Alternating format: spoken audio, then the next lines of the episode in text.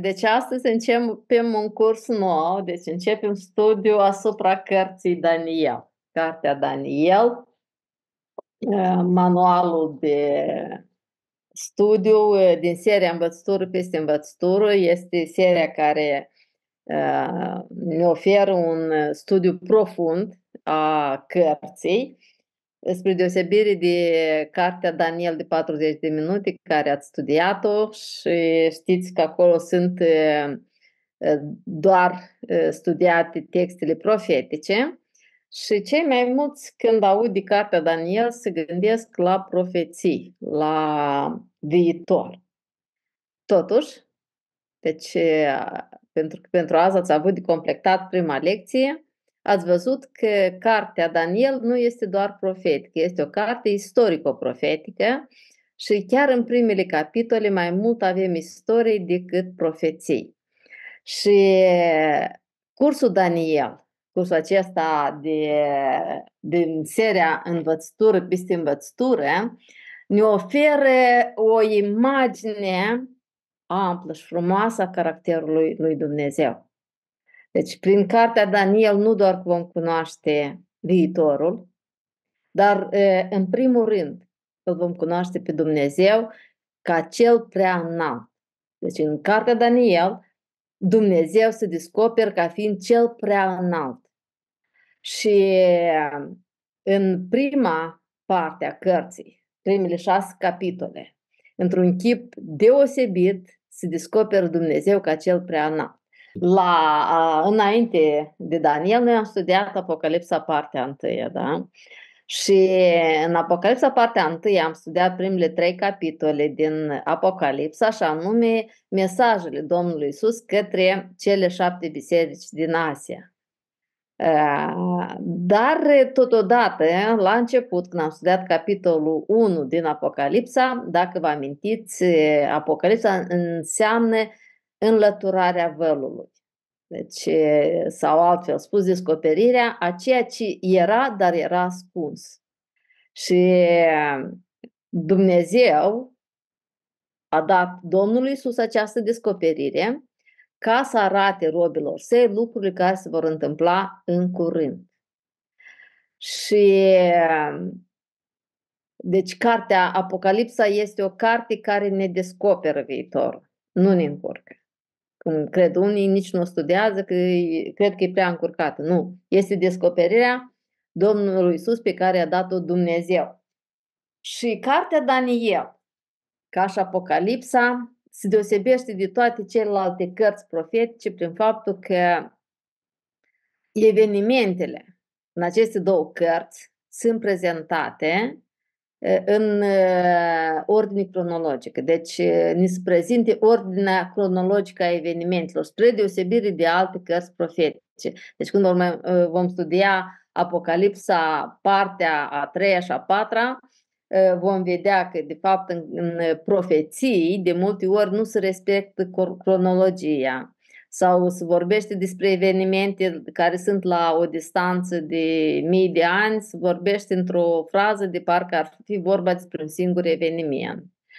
Dar acum începem studiem cartea Daniel.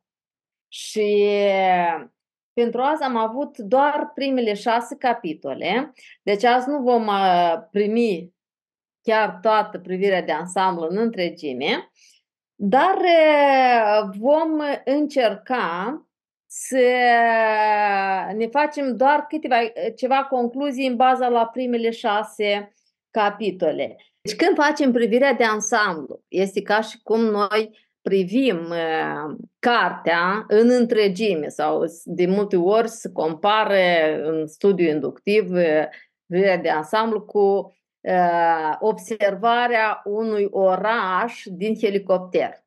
Deci când urmărim în general cum arată orașele, elementele principale, cum se raportează unele la altele și aceasta ne formează o închipuire despre context, pentru că legea de aur la studiu inductiv este contextul guvernează. Orice text își ia sensul din context. Pentru că noi în român aveam și o vorbă, orice text rupt din context este un pretext. Deci astăzi începem să lucrăm asupra privirii de ansamblu și o vom face într-un tabel, deci ceea ce în studiu inductiv noi numim uh, plan orizontal a cărții. Nu, nu-l vom completa în întregime azi, pentru că cea mai mare parte de lucru avem în lecția a doua, dar vom face un tabel din șase coloane.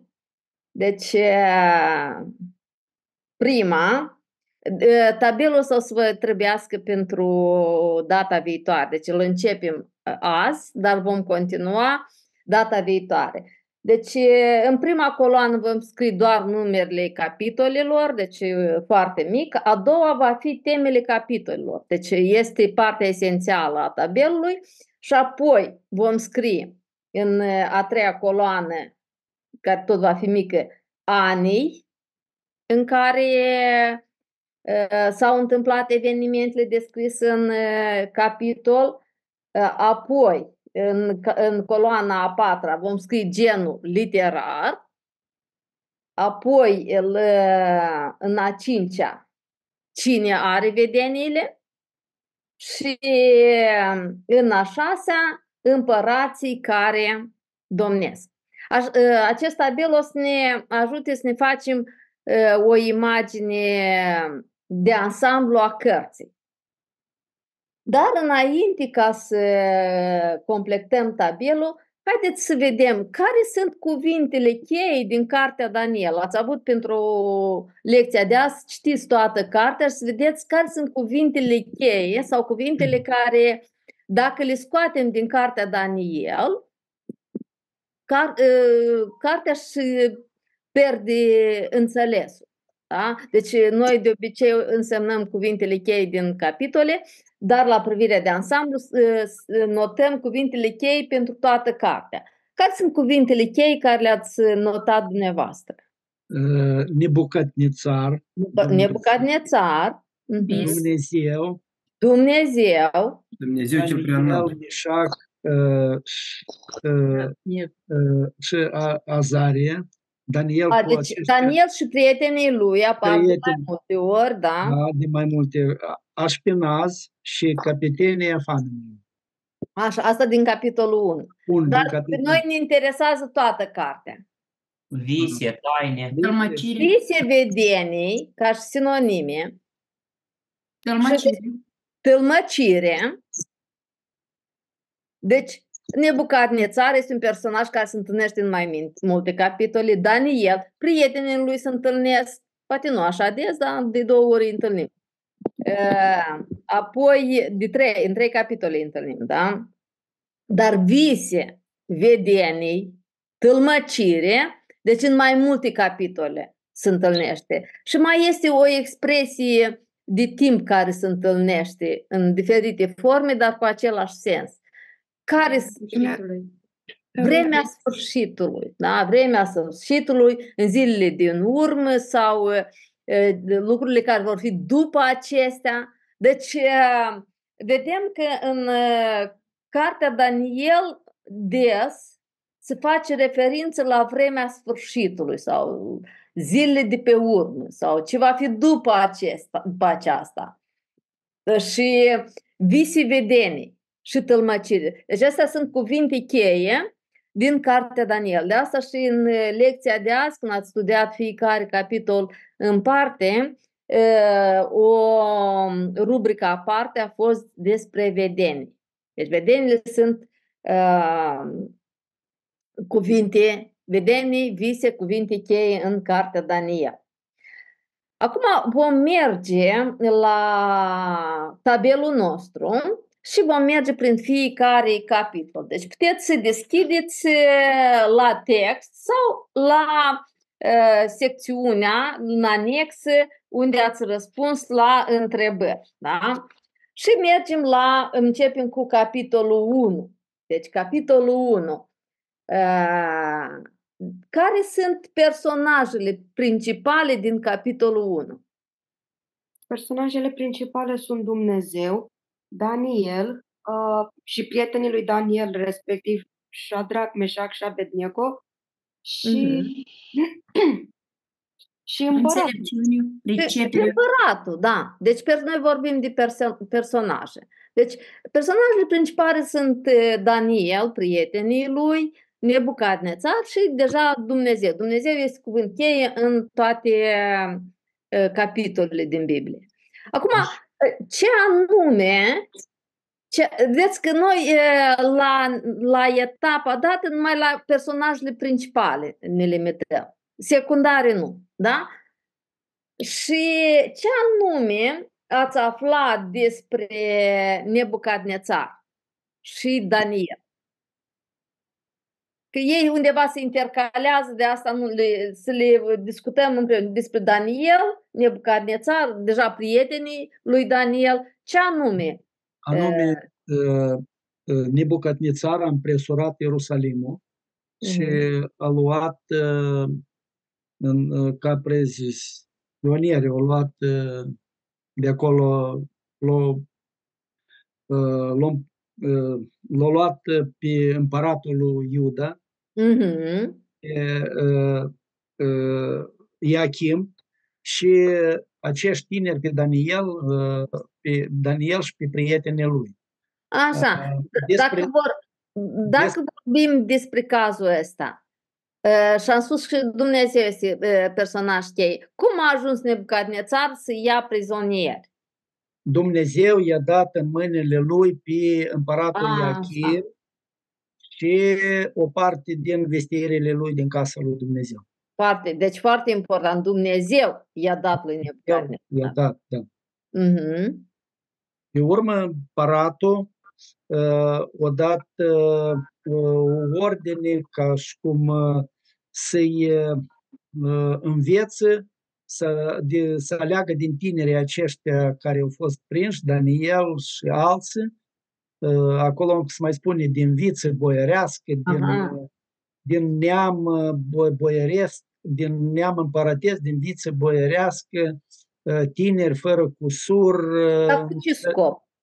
cu scop ca să-i uh, aducă în slujba în uh, casa lui, în slujba în împărăția lui, pentru slujba în- în împărăția lui. Mhm. Da, Și- deci așa. Da, și atunci uh, uh, Așpenaz, uh, Așpenaz, uh, dregătorul care au fost atunci, și, uh, eu ales pe ăștia, uh, pe tinerii ăștia să-i hrănească cu bucatele care au dat împăratul, iarăși aici împăratul, o dat o ordine ca să mănânce din bucatele lui o parte și să bea din vin. Și despre Daniel și prietenii lui, ei au refuzat să mănânce ca să nu se spurce.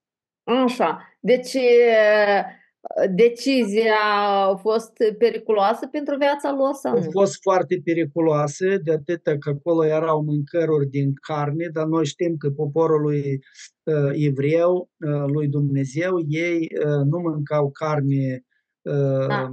Urcate, dar asta Dar, au dar faptul că ei au refuzat să mănânce.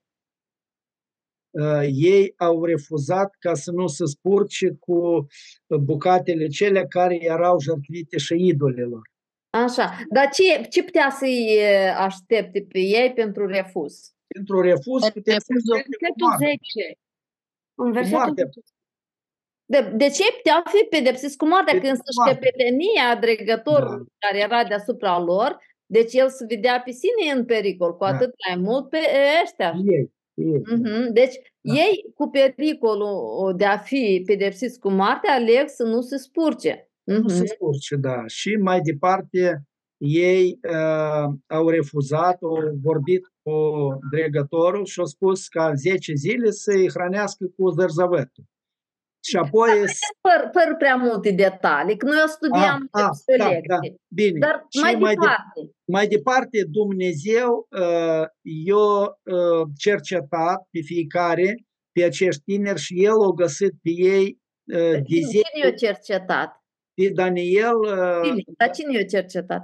uh, o Împărat. Nebucadnețar. Împărat. Nebucadnețar. Împăratul, da, el i-a cercetat și i-au găsit mai înțelepți decât toți vrăjitorii și cititorii a stelelor care erau în Babilon, erau de 10 ori mai priceput decât toți. Și ei au fost acceptați să fie în slujba împăratului. Așa, așa, deci, dar din toți tinerii aceia care au fost pregătiți, au Din mai fost toți- cineva? Au fost mai mulți acolo tineri care Dar erau... aleși în slujbă, cine au fost? Au fost numai Daniel și prietenii lui. Numai Daniel și, deci ei au ales să nu se spurce, Da. este evident la inițiativa lui Daniel și e, doar ei au fost aleși în slujba împăratului și ultimul verset ne spune că e, cât timp au fost în slujba împăratului? Au fost uh, în al doilea an, uh, La ultimul verset din capitolul la, la ultimul verset, spune că așa a dus uh, Daniel până la anul din tâi al împăratului Chir. A, deci de la începutul Da, uh, ani de zile. domniei lui Nebucadnețar până la căderea Imperiului Babilonian, așa au dus. Da. Acum, uh, deci care este tema? Deci, uh, cum capitolul 1 ne introduce în cartea Daniel? Deci, care este tema? uh, Daniel și prietenii duși în, uh, uh, de război în Babilon.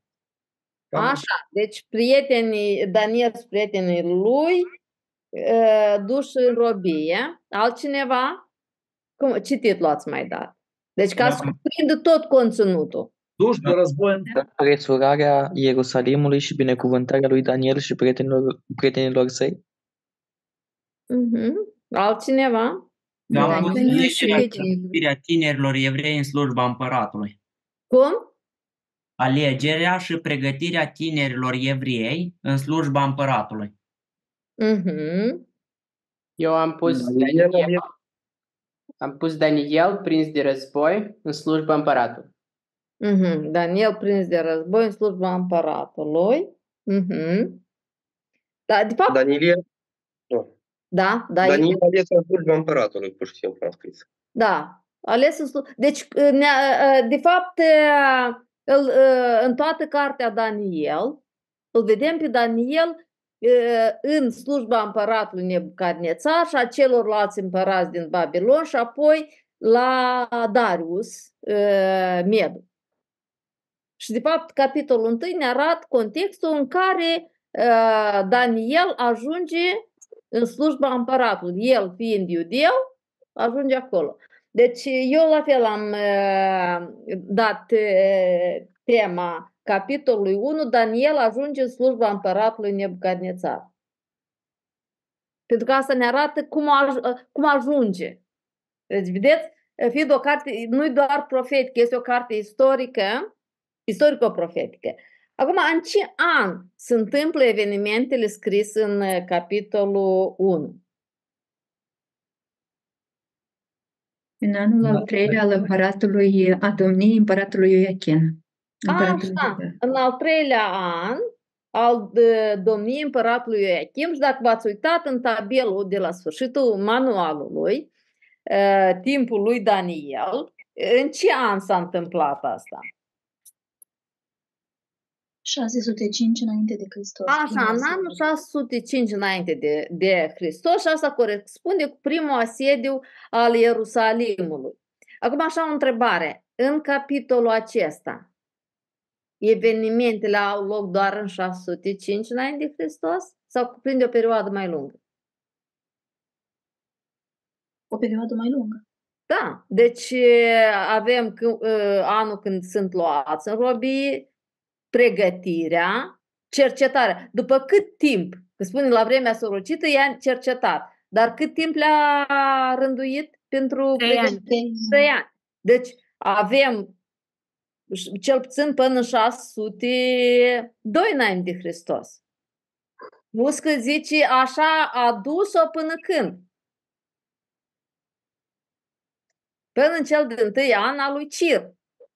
Deci undeva deja cam cuprinde toată perioada uh, Imperiului Babilonian. Sigur că uh, cel mai mult concentrația este în primii trei ani de robie. Nu a fost luat, pregătit cerceta, da? Dar uh, vedem că um, ideea, uh, capitolul 1, ne introduce în context. Cum Daniel ajunge în robia babiloniană, în slujba împăratului. Uh, ce um, gen literar este capitolul 1? Istoric.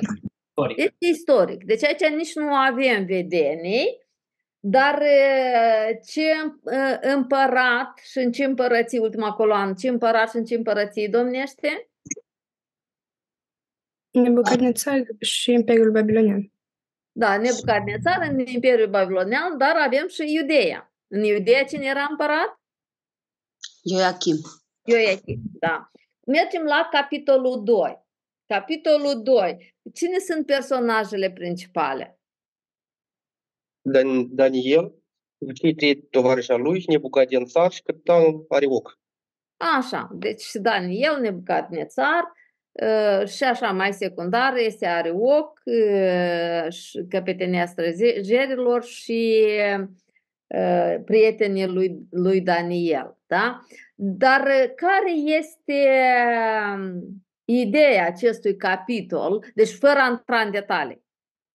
În, într-o minut conținutul cineva să ne spune. Deci, ce este capitolul 2? Deci dacă Daniel este personajul principal în toată cartea Daniel, de ce aflăm anume despre el? Ideea despre împărat că el visează un vis, el uită visul și trebuie cineva să-l tălmăcească și să-i spune ce o visat.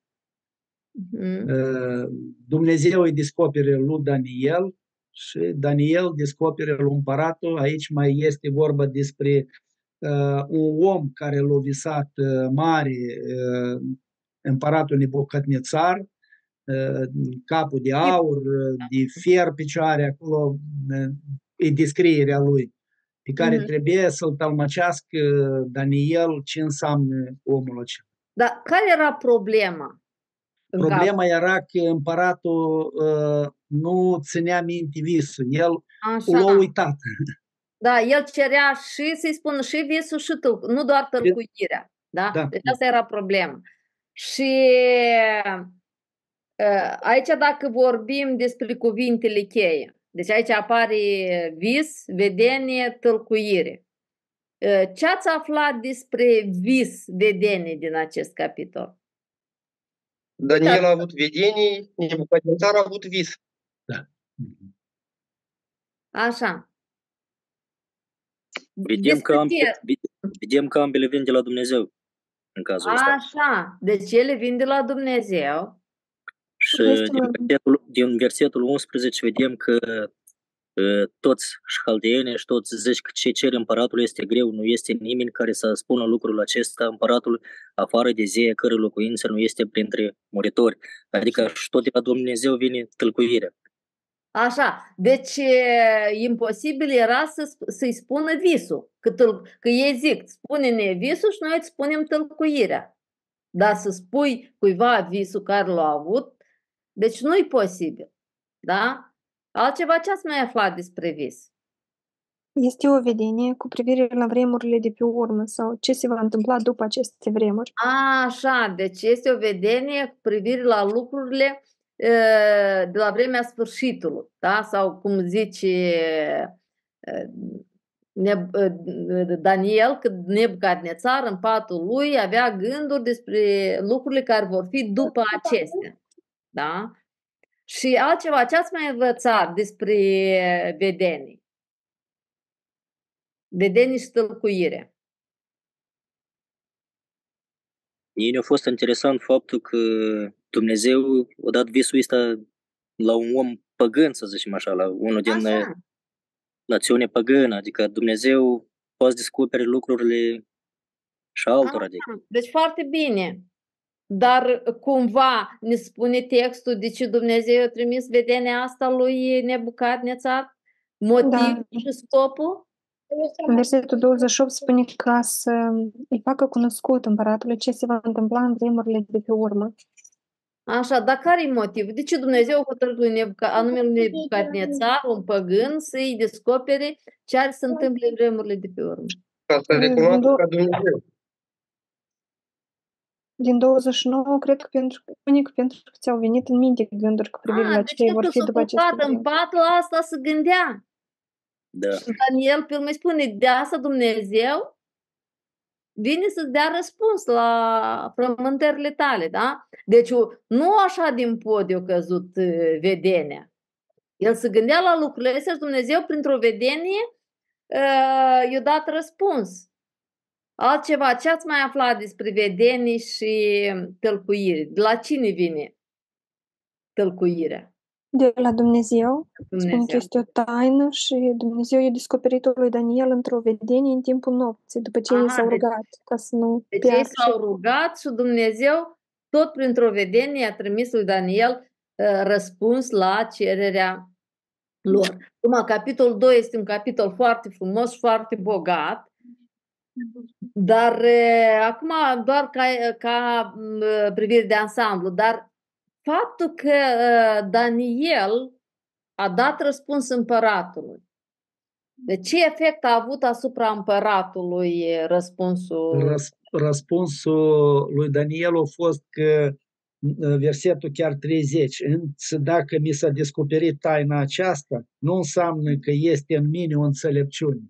Dar asta Ah. înțelepciune i-a dat-o Dumnezeu ca să uh, tuturor celor vii și pentru că uh, uh, se dea împăratului tălcuirea ei și să afle ce îți dorește inima să știi. A, așa, foarte bine. Dar e, asupra lui, Ba- lui Nebucadnețar ce efect a avut?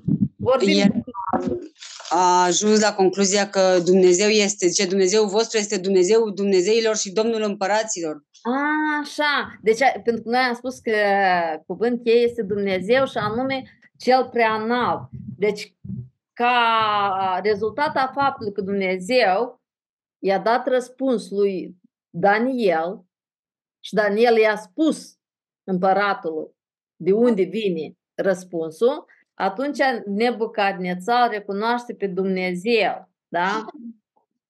Ca împăratul împăraților și domn al domnilor, da?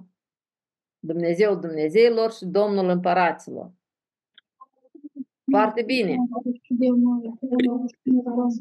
Și ca rezultat spune, dar uitați-vă, e, deci dacă ne uităm la timp, în ce an e, mergem la coloana a treia pe urmă ne întoarcem înapoi, în ce an se întâmplă lucrurile? Anul al doilea al domniei Nebucadnețar. Așa, deci cât o trecut de când... e, Un an. De, de când i-a luat uh, Deci încă cercetarea nu a fost. Dar deja, ce statut are Daniel în împărăția Babilonului? Deci el era încă în perioada de cercetare. i-a dat stăpânire peste tot ținutul Babilonului. L-a pus cea mai înaltă căpetenie a tuturor înțelepților Babilonului. Așa, deci el primește un statut. Dar ce face el cu poziția de, e, stăpâni, de stăpânitor peste tot ținutul Babilonului? Îl roagă pe împărat să le dă prietenilor lui. Așa, deci Aici- el se gândește la aici- prieteni. E și interesant faptul că fiindcă situația asta cu visul ăsta era o situație cam dificilă și Daniel a rugat și prietenul lui ca să, ca să se roage, au trebuit un grup de oameni într-un fel zici. Și faptul că Daniel primește răsplata nu se, nu se o ia numai lui, în parte cu prietenul lui. Interesant. Da. Deci ei din, de la început au lucrat în echipă. Da? Da. Deci, peste o lecție o studiem capitolul 1 și o să vedem ce impact a avut uh, asupra lui, la cei trei prieteni, uh, Daniel. Și cum s-a ajuns ca nume numai la aceștia, asupra la acești trei. Deci e foarte important. Deci el este în al doilea an de cercetare. Dar toate lucrurile astea care se descriu aici în capitolul 2, n-ar fi faptul cumva că Nebucadnețar se gânde cumva că ceva nu-i curat cu Dumnezeii lor, cumva este ceva Nu, mai nu, puternic. acolo spune, spune clar. Deci e, e, Irina a spus foarte clar. Ia uitați-vă la... um, Da, da, îl spune, dar nu spune clar ce, ce lucruri anume. Nu, spune ce orice ce ați fi după aceste lucruri. Adică ce ați fi în lumea de apoi, spune, noi am spune așa. A, asta s are în vedere că după Da, lumea adică eu mor, Mhm. dar ce se întâmplă cu mine după asta? Mhm. Și ca, care-i soarta omului? El, uh, sau vorbind în limbajul nostru, el se gândea la veșnicie, nu doar la viața de aici de pe pământ. Deci el căuta. Deci a, a- asta spune. Deci, Și-am fi Perdon. deci vedem că în, în a doilea an de, de robie, deci la Nebucadne, ă, Nebucadnețar îl pune pe Daniel ca acea ă, căpetenie peste toți înțelepții Babilonului. Deci încă cercetarea nu a fost. Deci ei încă n-au trecut ă, ă, toată perioada asta de pregătire. Acum, care ă, este tema? Tema capitolului. Visul lui Nebucadnețar cu, capul, cu chipul de aur. Așa, deci visul lui Nebucadnețar cu chipul de aur. Că asta este. Deci, noi când dăm uh, titlul la un capitol, uh, el trebuie să ne ajute să ne dăm seama repede despre ce, me- despre ce capitol merge vorba. Cum am spus, uh, tabelul acesta este o hartă pentru noi, deci plan orizontal la cărții. Deci vedenia lui Nebucadnețar cu tipul uh, cel mare. Și eh, deja am spus că în șas, deci eh, a doilea an al lui eh, Nebucadnețar, 603 eh, înainte de Hristos, eh, cine are vedenie? Nebucadnețar. Nebucadnețar, așa. Și cine împărățește? Nebucadnețar. Nebucadnețar, așa. Mergem la capitolul 3. Cine sunt personajele principale în capitolul 3? Scuzați, dar la genul literar este A, profeție, nu? Da. Profeție sau și istorie? Și istorie. Doar profetic? Istoric și profetic. Istorico-profetic. Pentru că aici avem și istorie. În cap- Deci, eh, capitolul este istorico-profetic, nu doar profetic. Și mergem la... Când Da. vorbim despre vis și vedenie, Nebucadnețar mi se pare că nu a avut vedenie, dar vis. Daniel a avut vedenie. Ia uitați la în capitolul 2.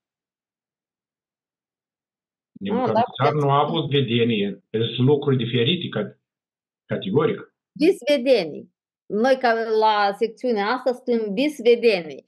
Dar eh, ia nu uitați-vă, eh, pe noi ne interesează, deci vedenia care o are eh, Daniel, deci este ca răspuns, ca să dea interpretare la visul lui Visul, a visului Nebucadnețar. Nebucadnețar. Da. Deci chiar și Nebucadnețar. vedenia lui Daniel este un răspuns la eh, Visul lui visul lui Nebucadnețar. Nebucadnețar, da. Dar uh, nu e adevărat că sunt lucruri total diferite. Textul le prezintă ca sinonime. Iată și în versetul 28. Iată visul tău și vedeniile pe care le-ai avut în patul tău. Da. Asta Daniel vorbește lui Nebucadnețar. Oricum, n- n-am vrut că noi o să avem eh, la Apocalipsa partea 3, mi se pare, subiectul ăsta.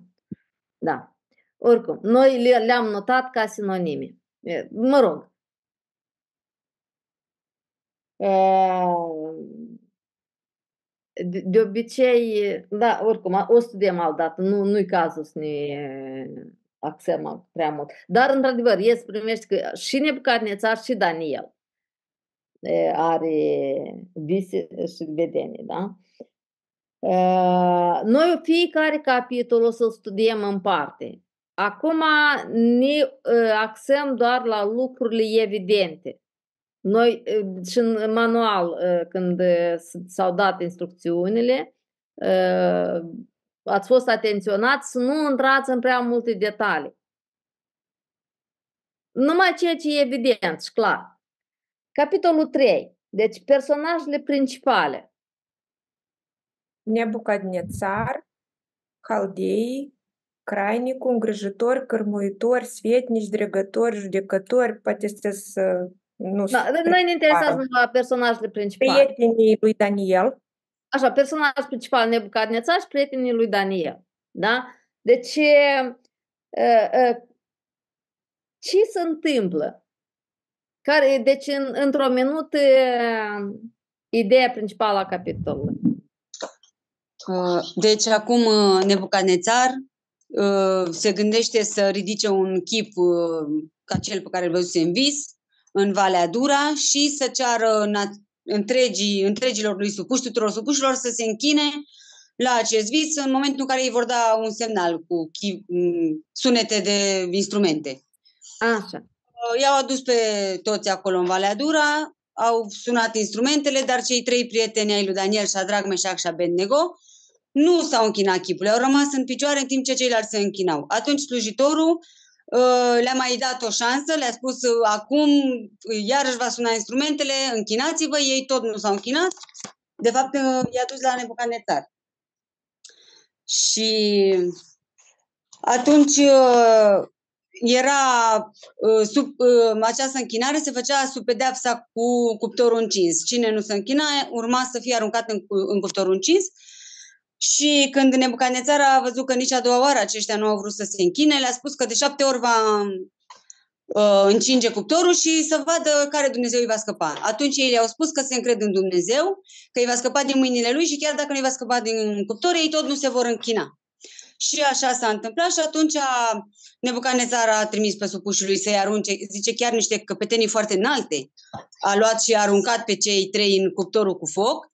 Cuptorul era atât de încins încât uh, cei care i-au aruncat au fost arși, dar cei trei, uh, Nebucadnețar a putut să-i vadă înăuntru cuptorului, fiind erau legați când i-a, arun- i-a aruncat, dar înăuntru cuptorului i-a văzut dezlegați și nu numai că erau trei, dar erau patru. Atunci el s-a înspăimântat uh, și a pus întrebarea cine e al patrulea, a zis că pare un fiu de Dumnezei și atunci i-a chemat afară din cuptor pe cei trei și iarăși a recunoscut că Dumnezeu este um, Așa, deci a- aici aflăm multe iarăși despre Dumnezeu, da? Da. Și de asemenea îi pune, îi, îi pune iarăși um, în slujbă pe cei trei. Mai mult. Ei de- erau deja în slujbă, dar Da, de, dar- un- de unde știm că... Deci a, am avut și e, întrebarea, da, deci în, când au loc evenimentele din capitolul 3? Și cum știm? Au mă avut gândeam cât... Mă gândeam că depinde cât timp a durat uh, construirea chipului. Nu, dar e, în raport cu capitolul 2. Îmi spune că după ce au primit funcția de a avea grijă de treburile Așa, ținutului ei Babilonului. deja erau dregători. Deci înseamnă că e Asta după înseamnă că- evenimentul din capitolul 2. Din, din capitolul 2. Că ei deja Asta înseamnă, asta înseamnă că după cei trei ani de pregătire, Nu, dar ei în al doilea an e, au fost puși în funcție. în al doilea an al Nebucadnețar, În al doilea an al Nebucadnețar, la, sfâr- la, la capitolul 2. Că noi asta am vorbit în capitolul 2, deci era a doilea an uh, de, a lui Nebucadnețar. Deci nu sunt împliniți trei ani de pregătire. Și Dumnezeu uh, și Nebucadnețar îi dă lui, uh, Nebucad, lui Daniel funcția de căpetenie a înțelepților Babilonului. Deci încă nu trecut cercetare. mm, Uh, Mai mult, deci uh, ceea ce nu m-am gândit altă dată, ia uitați-vă, dacă ei încă sunt dregători, deci asta e după visul cu chipul și înainte de a fi cercetați, pentru că ei când au fost cercetați, deja și funcția au pri- primit.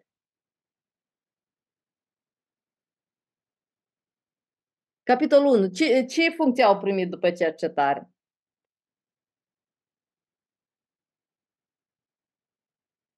Pentru ce au fost luați ei la în Babilon? slujba împăratului. Slujba împăratului la curte asta înseamnă. În casa împăratului. În casa împăratului. Dar aici ei încă sunt dregători. Ceea ce înseamnă că evenimentul are loc după visul lui Nebucadnețar cu chipul și înainte ca să fie cercetați.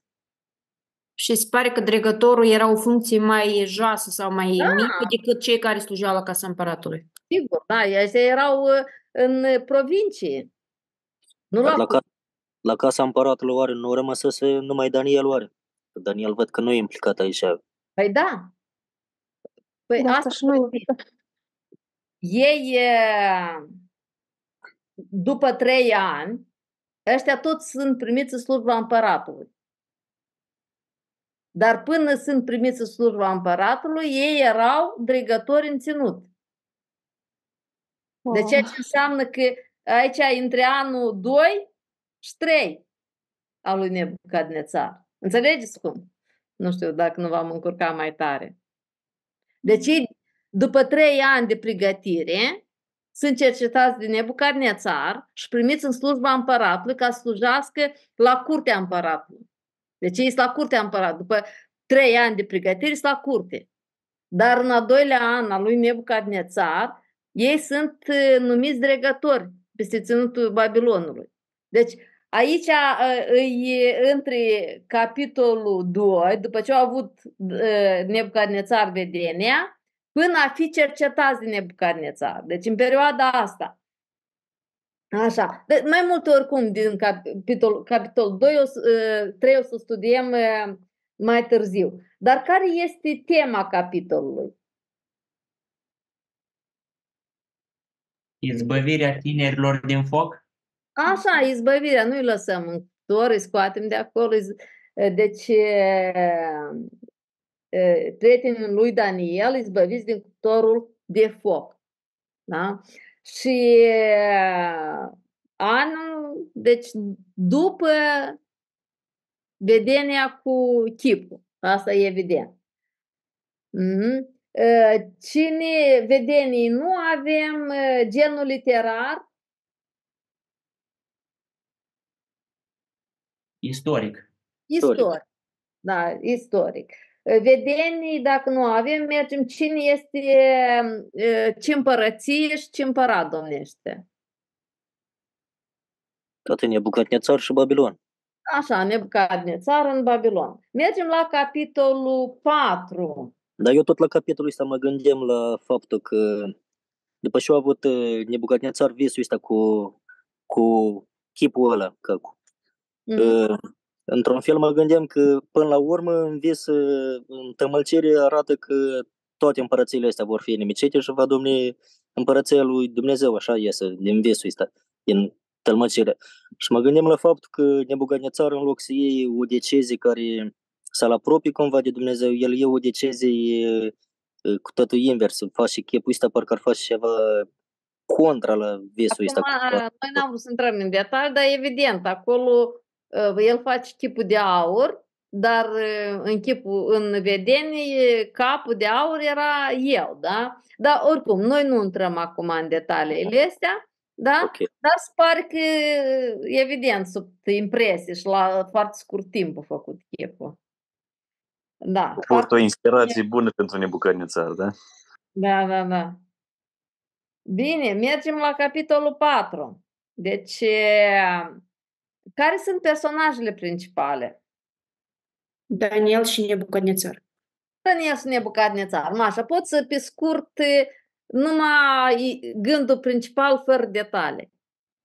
Deci Nebucadnețar din nou are un vis care îl tulbură și îi cheamă pe toți sfeșnicii vrăjitorii ca să-i dea tălmăcirea visului, dar uh, nimeni nu poate. Și la sfârșit vine Daniel și el îi spune din partea lui Dumnezeu tălmăcirea acestui vis, care de fapt era o avertizare pentru Nebucadnețar.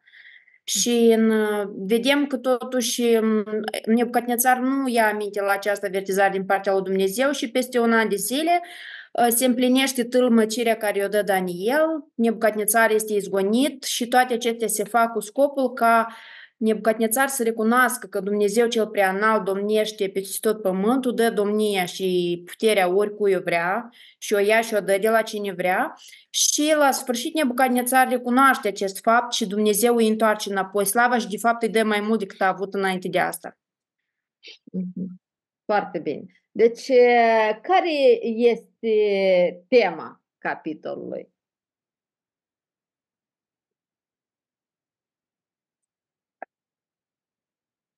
Copacul Vis, și copacul și smerenia lui Nebucadnețar. Așa, deci vedenia lui Nebucadnețar cu copacul, da? Deci când avem o vedenie, deci nu ne complicăm prea mult, da? Pentru că despre, dum- dacă ați observat, în, în toate cazurile cu vedenile este în evidență Dumnezeu cel prea înalt. Da? Dar dacă avem vedenia, spunem despre ce este vedenia. Vedenia lui Nebucadnețar cu copacul. E, Când are el vedenia? În ce an? Ni se dă ceva informație?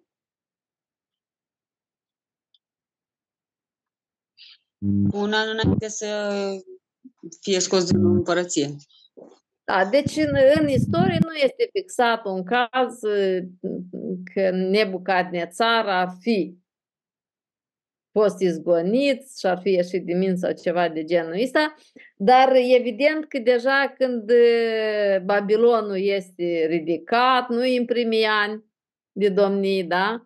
Deci uh, el și-a ridicat Babilonul, el și-a făcut un nume mare deja, deci pare că mai aproape spre sfârșitul vieții lui, da? Uh, Ce gen literar este? Capitolul 4. Parcă ar fi o scrisoare, nu știu cum. Așa, epistolar, foarte bine, da? Foarte bine, Oleg, ai observat. Deci este o epistolă. Genul literar este o epistolă, da? Deci tot e, e istoric, totodată epistolă, dar e istorică. E, Putem spune, da? Aici autorul e Nebucadnețar.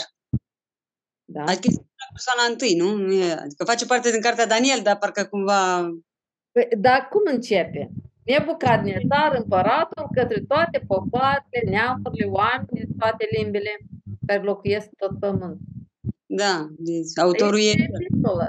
E epistolă adresare uh, a împăratului. Da, așa că uh, noi n-am avut în lecția de azi cine este autorul cărții Daniel, dar cel puțin aici e evident că este Nebucadnețar autorul la capitolul 4. Ați observat lucrul ăsta, da? Și vedenia cine o are?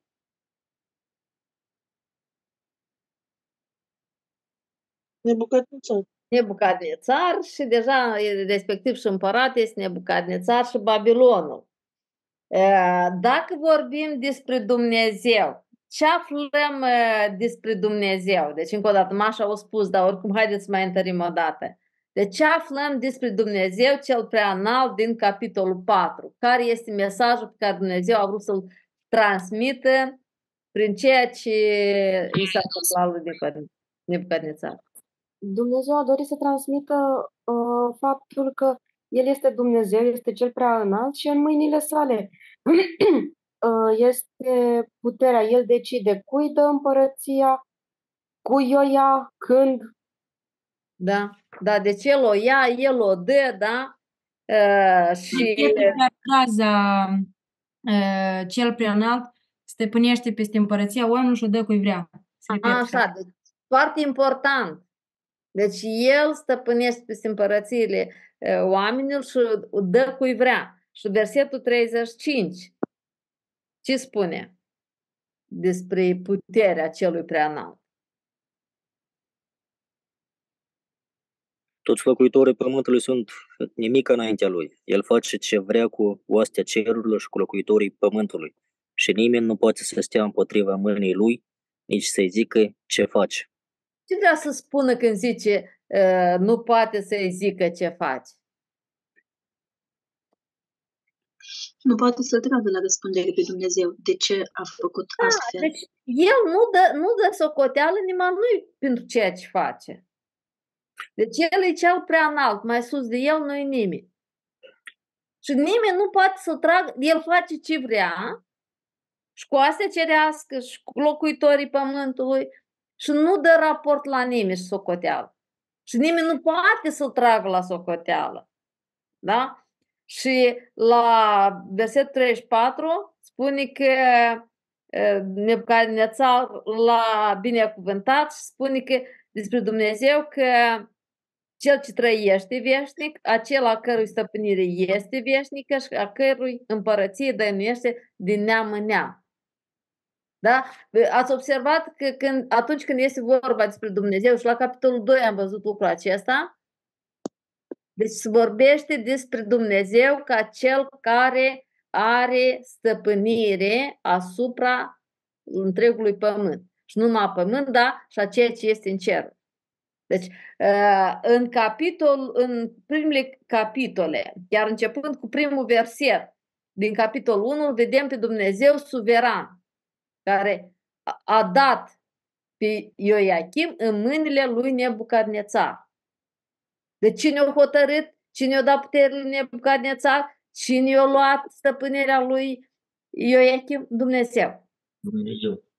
Deci Dumnezeu, deci vedem că ies în evidență a tot puternicia lui Dumnezeu, suveranitatea lui Dumnezeu. Dumnezeu cel atotputernic, cel prea înalt. Capitolul 5. Și din versetul 37 tot mai învățăm ceva Da. despre Dumnezeu. Mhm. Căci toate căile lui sunt adevărate, toate lucrările lui sunt adevărate și toate căile lui sunt drepte. Și aici e interesant, și el poate să smerească pe cei ce umblă cu mândrie. Și aici problema la Nebucadnețar a fost mândrie și l-a smerit. Așa, foarte corect, foarte corect, da? Deci, și foarte bine, pentru că mândria, chiar dacă nu e un cuvânt cheie în toată cartea Daniel, mândria mai apare și în capitolul 5.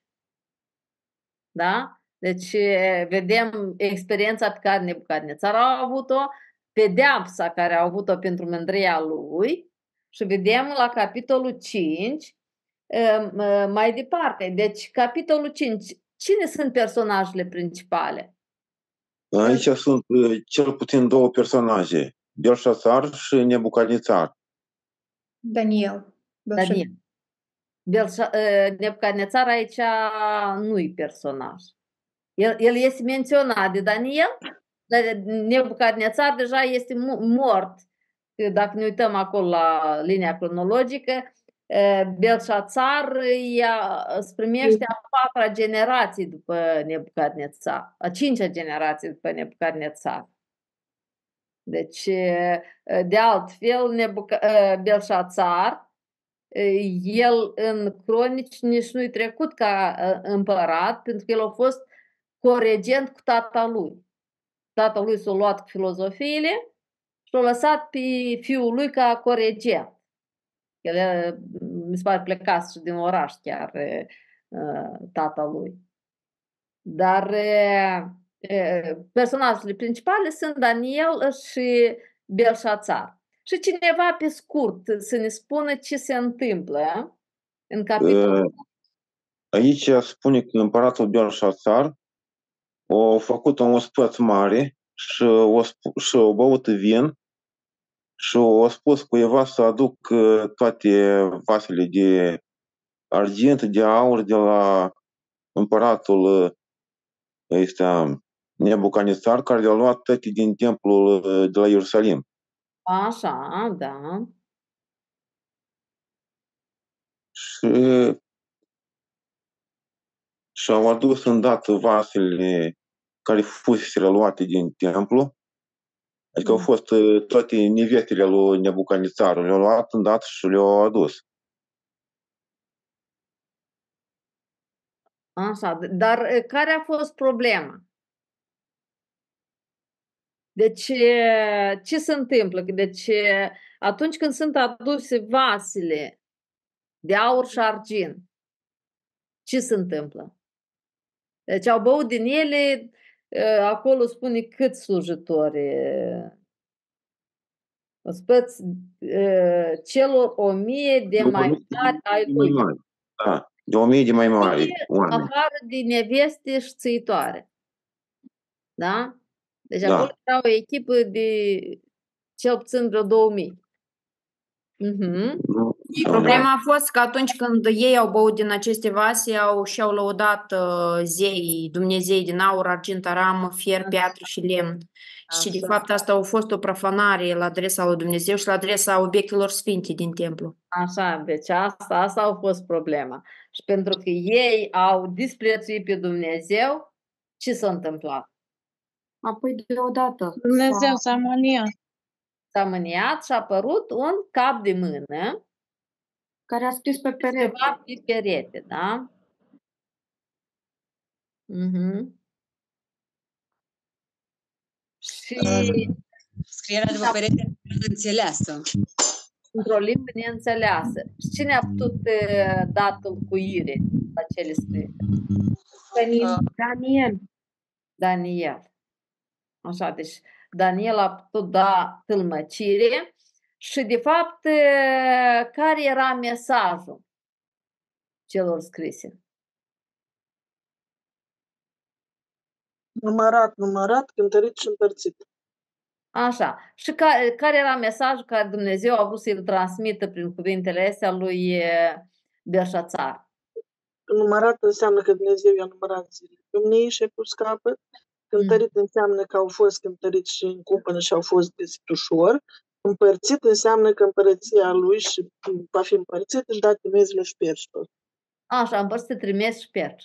Da, deci asta e, e mesajul și ce se întâmplă după ce, chiar în noaptea aceea?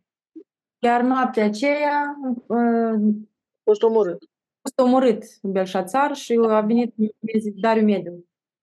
Așa, deci a pus mâna pe Interes- pământ Dariu Medu. Mhm. Interesant că el l-a, l-a răsplătit pe, pe Daniel și când e cumva că răsplătirea asta să, să hotărască toate întrebările, dar de fapt așa trebuie o pocăință, o smerenie, o părere de Da, rău. acum ce șansă avea el de iertare, o studiem când o studiem capitolul.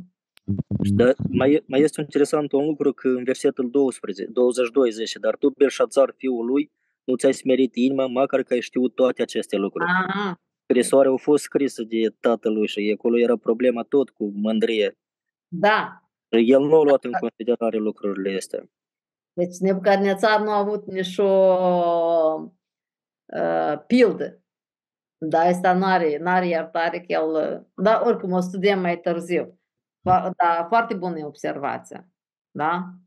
Deci, Și faptul că el nu s-a gândit la Daniel, deși deci Daniel era încă din împărăția tatălui său și avusese atâtea contact cu Daniel, el nu s-a gândit niciun moment. A venit în soția lui să-i spună că vezi că Daniel poate să tâlcuiască. E, Da, da, da. Lângă mândrie avea și așa un pic de... Da, deci, uh, haideți, uh, fiindcă ați luat vorba, asta să fie când o studiam capitolul. Dacă s-o lua vorba, în capitolul 1, până când Daniel a fost în poziția de căpetenie a înțelepților Babilon? Până a venit Până la, până, până la Cir. Dar uh, asta își cunoștea căpetenia înțelepților? Nu. Nu.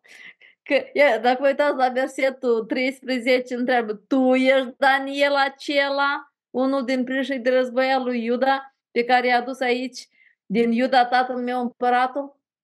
Deci el, el ca și împărat face cunoștință cu căpetenia înțelepților. Păi dacă nu știi pe căpetenia înțelepților, știa el oare ceilalți înțelepți a împărăției? Asta ca să înțelegem cu ce oameni avea el de-a face. Dar uh, subiectul ăsta îl studiem mai cu deamănunt când vom face foaia de observare la capitolul 5. Deci care este tema capitolului 5? Vedenia lui Belșașar cu capul de mână sau cu mâna care scrie. Da, deci vedenia lui Belșațar cu capul de mână. În ce an are loc evenimentul?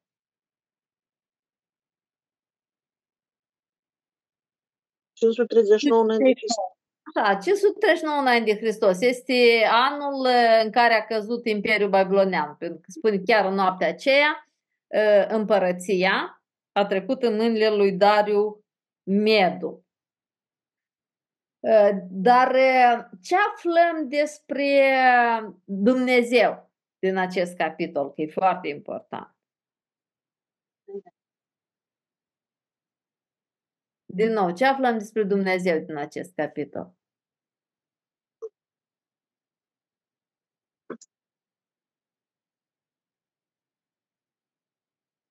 Deci unde ați notat? Se repetă, ide- se repetă ideea din capitolul precedent, unde spune că Dumnezeu este cel prea înalt și stăpânește peste împărăția oamenilor și o dă cui vrea. Așa. Deci ați observat că se repetă gândul acesta? Și în capitolul 1, și în capitolul 2, și în capitolul 4, și în capitolul 5. Deci este o idee cheie, uh, ideea de stăpânire a lui Dumnezeu peste împărăția oamenilor? Ați observat lucrul ăsta? Da, da. Da, deci se urmărește ideea că Dumnezeu cel prea înalt stăpânește peste împărăția oamenilor și o dă cui vrea. Și noi vedem aici, o ia de la Belșațar și o dă lui Dariu Medu. Foarte bine ați observat. În versetul 18 zice clar, împărate, Dumnezeu cel prea înalt dăduse tatălui tău Nebucadnețar împărăție, mărire, slavă și strălucire. Așa, deci Dumnezeu uh, Dumnezeu este atotputernic și el, lucrul ăsta l-am văzut și în capitolul 2, că Dumnezeu i-a dat împărăție, putere, slavă și bogăție. Și aici se repete. Deci Dumnezeu este cel ce dă. Și și și și-a făcut Belșalțar în arie și ca, ca o hulă împotriva lui Dumnezeu și vedem că Dumnezeu nu Asta permite. este. Asta este, da. Este hulă împotriva lui Dumnezeu. Și vedem că asta e o pedeapsă tragică, așa că Da? Dumnezeu pedepsește. Adică îl vedem pe Dumnezeu care pedepsește o Foarte caracteristică. bine ai observat. Deci, Dumnezeu îi e împărăția de la Belșațar pentru felul cum s-a purtat cu s-a purtat față de Dumnezeu. Dar despre asta o să vorbim uh, mai uh, mult la când o studiem capitolul 1. Că în capitolul 1 o să vedem de ce Dumnezeu a dat pe Ioachim în mâinile lui, Bel- lui uh, Nebucadnețar.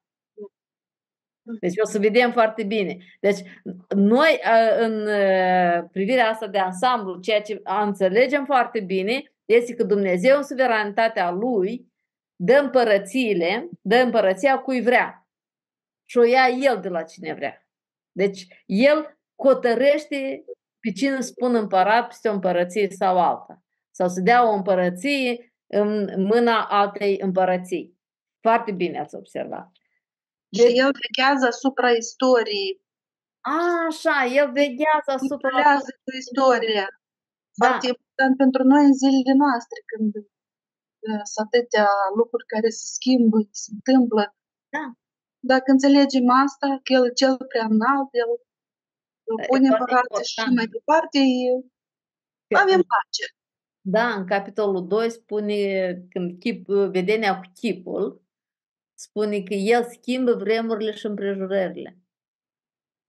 Da? Deci, uh, parcă e tot așa și parcă așa așa să meargă. Îți pare că Uniunea Sovietică n-a să mai cad niciodată. Și a căzut pe neașteptate. Da? Și foarte repede. Deci Dumnezeu este Cel care face să schimbe vremurile și împrejurările. Uh, Da, și aici, de- deci genul literar la capitolul 5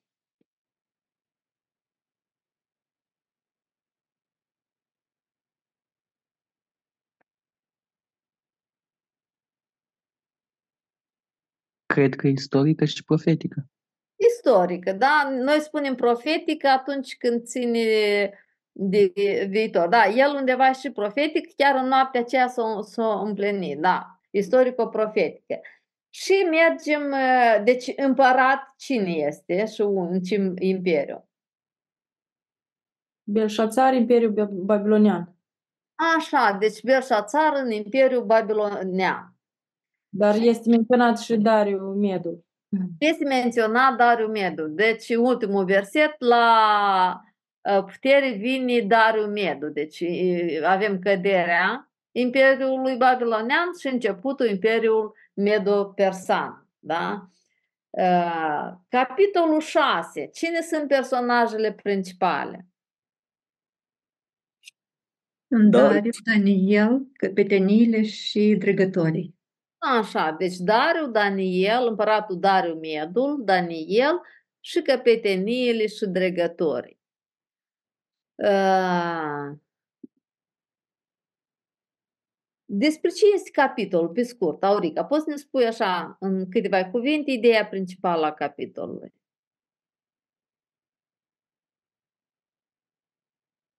Da, evident. Deci, um, căpetenii, căpeteniile caută să-l prindă pe Daniel. Ei îi propun împăratului să dea un decret pentru ca nimeni să nu se închine înaintea altui Dumnezeu decât înaintea lui, a împăratului. Daniel și Daniel refuză să facă lucrul ăsta, el se roagă de trei ori pe zi, el este prins și aruncat în groapă cu lei și până la sfârșitul capitolului Dumnezeu îl izbăvește din groapa cu lei. Așa. Și care este tema capitolului? Daniel este izbăvit din groapa cu lei. Așa, Daniel izbăvit din groapa cu lei. Dar cum este prezentat Dumnezeu în acest capitol? Deci, în urma la cele întâmplate, cum, este, cum îl recunoaște Dariu pe Dumnezeu? Versetul 26. Da. Poruncesc ca în toată întinderea împărăției mele oamenii să se teamă și să se înfricoșeze Dumnezeul lui Daniel, căci El este Dumnezeu cel viu și El dăinuiește veșnic. Împărăția Lui nu se va nimici niciodată și stăpânirea Lui nu va avea sfârșit. El îi izbăvește și mântuiește. El face semne și minuni în cerul și pe pământ. El a izbăvit pe Daniel din ghearele leilor. Așa, deci din nou vedem că Dumnezeu este prezentat ca veșnic, vorbește despre împărăția Lui. Da? Dumnezeu cel viu. În ce an are loc evenimentul?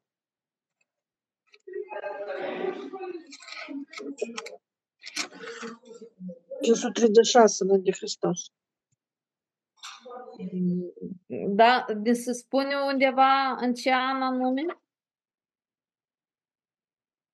Deci știm că e după 539, da? Dar nu, nu ne spune. Deci Dariu era împărat.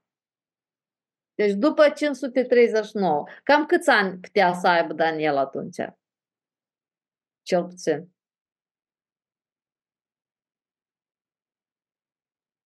Optzeci. Cel puțin 80. Dacă știu cineva la un seminar explica că tânărul Daniel în groapa cu lei. Și când cineva zice, cum putea să fii tânăr?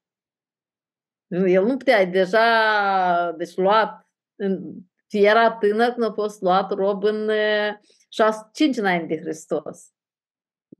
Dar aici ai 539 înainte de Hristos. Deci au trecut practic câți ani? 65 de ani. Dacă mai punem că el avea cel puțin 15 ani, da? Deci ajungem la cel puțin 80 de ani. Foarte bine. Deci după 539, deci vis avem aici sau vedenie? Nu, nu avem. Nu. Genul literar? Istoric, nu? Istoric, da. Deci cine este împărat și în ce împărăție? Darius. Darius? Medo-Persan. Imperiul Medo-Persan. Darius Medo, Imperiul Medo-Persan. Deci acum haideți să facem uh, o concluzie la cel ce am văzut în lecția de azi. Deci uh, dacă ne uităm la ani, deci coloana a treia, cum sunt prezentate evenimentele în uh, aceste șase capitole? În ordine cronologică. Sunt prezentate în ordine cronologică, da? Și dacă ne uităm și la împărați, vedem că primele cinci capitole au loc în timpul Imperiului Babilonian și deja sfârșitul la capitolul 5 capitolul 6 ne prezintă Imperiul Medo-Persan. Da? Vedeți că tabelul care îl avem ne, ne prezintă așa o hartă a cărții. Și la lecția următoare vom continua să completăm tabelul acesta, dar din ceea ce am urmărit, am zis că se vorbește foarte mult de Dumnezeu. Deci în toate aceste capitole, care este ideea principală pe care o transmite autorul despre Dumnezeu? De ce ies în evidență? Faptul că Dumnezeu este atotputernic. Și anume, în ce domeniu spune accent că e atotputernic? Cumpărățiile, le dă cui vrea, ridică Deci, cine a, așa, deci că El este atot Dumnezeu cel prea înalt, care stăpânește asupra împăraților pământului și dă împărăția cui vrea o ia și dă cui vrea El. Și, deci, credeți că e întâmplător?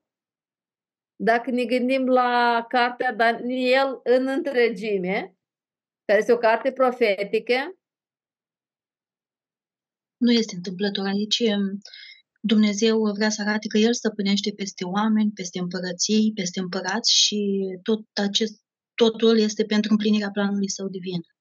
Așa, deci el arată cum în istorie deja s-a întâmplat. Deci în istorie. Deci am văzut în capitolul 1, am văzut în capitolul 2, am văzut în capitolul 3, da? Am văzut în capitolul 5 cum Dumnezeu dă împărăția cui o vrea El. Și asta să ne ajute, dacă asta s-a întâmplat în trecut, va putea realiza planul care îl are pentru viitor? Bine. Desigur, da? Deci, eu, când a ieșit manualul de 40 de minute, care se ocupă numai de textele profetice din cartea Daniel, m-am bucurat foarte mult. Dar, după ce am studiat-o, am înțeles că se pierde foarte mult dacă nu se face și partea istorică. Pentru că capitolele astea istorice ne prezintă uh, ne- un, uh, o temelie foarte bună pentru înțelegerea profețiilor. Pe- Pentru că ne dă o înțelegere foarte bună a caracterului lui Dumnezeu și a felului cum El interacționează cu oamenii și cu împărățiile. Și când o să începem a studia fiecare capitol în parte, în special în uh, capitolul 1, vom vedea cum Dumnezeu în autoritatea Lui intervine în viața oamenilor și în s- viața uh, împărăților. Da? Uh, Vrem să vedem uh, cum alegerile oamenilor, alegerile împăraților le afectează soarta, deci, sau altfel cum Dumnezeu intervine în viața oamenilor, a împărăților, potrivit cu alegerile oamenilor. Deci, eh, vedem cum am văzut cum Dumnezeu eh, a intervenit în viața lui Daniel, în viața prietenilor săi, în viața lui Nebucadnețar, în viața lui Belșațar, da? Și acum, eh, din ceea ce am văzut, deci la aplicare, deci cum poți aplica la viața ta cele învățate? Deci am văzut că Dumnezeu l-a dat pe, ne, pe uh, Ioachim și chiar și o parte din vasele casei Domnului în mâinile lui Nebucadnețar. Deci, ceea ce ți se întâmplă ție în viață, Eu am tras o concluzie referitor, făcut paralela și cu timpurile de astăzi, cu vești de război, cu chestii de astea. da, da. M-am gândit, m-am gândit la faptul că, cu toate că Ierusalimul a fost împresurat, a fost luat în robie, principalul este că să rămânem credincioși Domnului, fix cum au făcut-o și Daniel și tinerii ăștia. Și chiar în mijlocul uh, împăraților ăștia, vedem cum Dumnezeu i-a ridicat pe, pe, pe tinerii ăștia și i-a pus în funcție mari și, și s-a arătat și Dumnezeu Foarte. slava prin ei și pe ei i-a ridicat în slavă. Adică să rămânem credincioși Domnului în orice context care ar fi. Foarte bună concluzie. Da? Deci să rămânem credincioși pentru că nu se poate ca contextul uh, sau uh, societatea în care trăim noi să nu ne afecteze. Deci pe ei a afectat. dar rămânând credincioși lui Dumnezeu în strâmtorare, deci Dumnezeu i-a ridicat și vedeți la Belșațar, deci în ultimul an de domnie al lui Belșațar, lui Daniel îi spune unul din prinșii de război. Deci au trecut peste 60 de ani, aproape 70 de ani au trecut și el încă e unul din prinșii de război. Dar, să fim serioși, credeți că a dus-o rău Daniel? Fiind la curtea împăratului? Deci el a mult mai bine decât cei mai mulți babiloneni, cetățeni liberi. Da? Deci Dumnezeu l-a binecuvântat și prietenii lui. Foarte bine. Altă întrebare. Crezi că ceea ce se întâmplă azi în lume, în țara ta, în viața ta, este în afara controlului lui Dumnezeu? Deci să nu uităm lucrul ăsta. Și încă o întrebare. Deci, cartea Daniel este o carte nu ușoară. Poate nu, nu șochează așa tare ca Apocalipsa, dar oricum este o carte grea. Dar dacă Dumnezeu ne-a lăsat-o pe paginile Sfintelor Scripturi, credeți că trebuie studiată? Poate fi înțeleasă? Da, deci Domnul Isus, înainte de arestarea lui, când le vorbește ucenicilor în, despre Duhul Sfânt, spune că El vă va aminti cele ce v-am spus eu, vă va descoperi, va, va arăta toate adevăr, descoperi adevărul și vă va descoperi și lucrurile viitoare.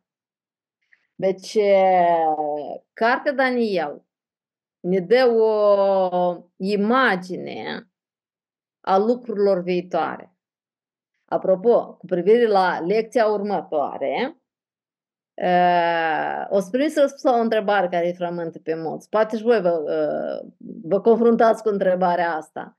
Da? Deci, de obicei spune că cartea Daniel ne prezintă o schiță a istoriei omenirii. Și mulți caută acolo și America, și Anglia, și toate imperiile mondiale. Da? Deci, la le- lecția următoare o să primim răspuns la întrebare. Da? Deci, ce anume legat de viitor ne prezintă Dumnezeu în cartea Daniel.